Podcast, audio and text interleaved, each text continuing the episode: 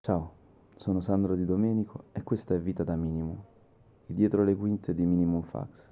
Ho pensato di presentarvi e parlarvi di pesci rossi e pesci cani attraverso tre piccole curiosità che ancora non sono state scritte o mi sono state chieste da chi si è occupato, chi ha letto il libro. Parto dall'inizio, la prima riguarda il titolo. Pesci rossi e pesci cani nasce dall'acquario che mia sorella ha lasciato in eredità a me con eh, moltissimi pesci e tra questi anche alcuni pesci rossi e un pesce più grande degli altri per misura, pesce nero, abbastanza spaventoso che, che sembra un po' un pesce cane. Piano piano negli anni questi pesci sono morti quasi tutti. Gli unici che sono rimasti in quest'acquario sono i pesci rossi appunto e questo grande pesce nero che assomiglia a un pesce cane. E guardando ogni giorno quest'acquario è nato questo titolo, Pesci rossi e pesci cani.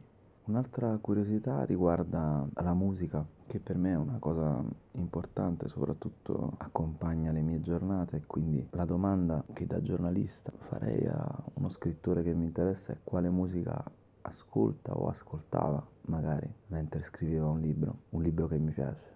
In questo caso faccio il giornalista e faccio anche l'autore che risponde a questa domanda. E ricordo che in quel periodo, l'estate in cui ho scritto Pesci Rossi e Pesci Cani, ascoltavo soprattutto musica jazz, quindi Chet Baker, Miles Davis, Glenn Gould e anche alcune sonate per piano di Marta Agerik e poi soprattutto una canzone che mi era entrata nella testa e si chiamava Aim For degli SSC Volcano, un gruppo napoletano fatto di un producer, Enzo Rutigliano e Simone Riva Morabito come invece autore e compositore. E aveva il featuring di una cantante che mi è sempre piaciuta da morire, la cantante dei Mantra Above the Spotless Melting Mood che si chiama Adriana Salomone ve la consiglio. Un'ultima curiosità sul libro Pesci Rossi e Pesci Cani viene dalle prime presentazioni. Finora ci sono state due presentazioni, entrambe a Napoli, e all'ultima, la seconda, una signora, la signora Laura, chissà se ascolta questo podcast, è arrivata quando la presentazione ormai era già finita e io ero ancora in libreria a parlare con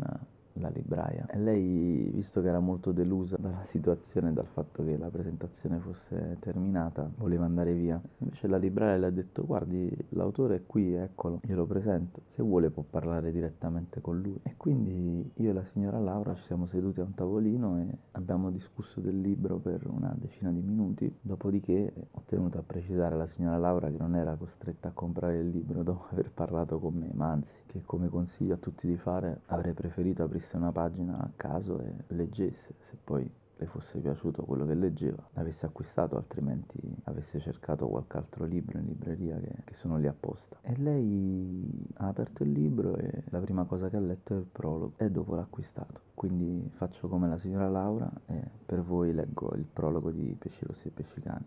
A volte esco di casa e arrivo fino a una piccola stazione che fa da guardia all'imboccatura del porto. Parcheggio nella piazza assolata e entro e col Vesuvio alle spalle e lo sguardo rivolto al mare mi siedo come se dovessi prendere un treno al binario. Anni fa d'estate partivo da qui ogni mattina per andare ad aprire la redazione del giornale. Adesso invece dalla seggiola in ferro battuto fisso il cargo che aspetta il suo turno in rada. Accanto a me le persone vanno e vengono, lo scemo del paese, la badante straniera, lo studente, la ragazza vestita a festa. Parlano, stanno in silenzio, poi il treno passa e spariscono, ma io non riesco a distogliere lo sguardo dalle luci che a intermittenza si accendono sulla prua al tramonto, e penso a una nave ormai abitata dai pesci di cui resta solo uno scheletro a migliaia di chilometri da qui. Si legge Jolly sulla lamiera consumata dal sole. Doveva scomparire dalla faccia della terra, rimane invece uno scafo mutilato, aggredito dalla ruggine.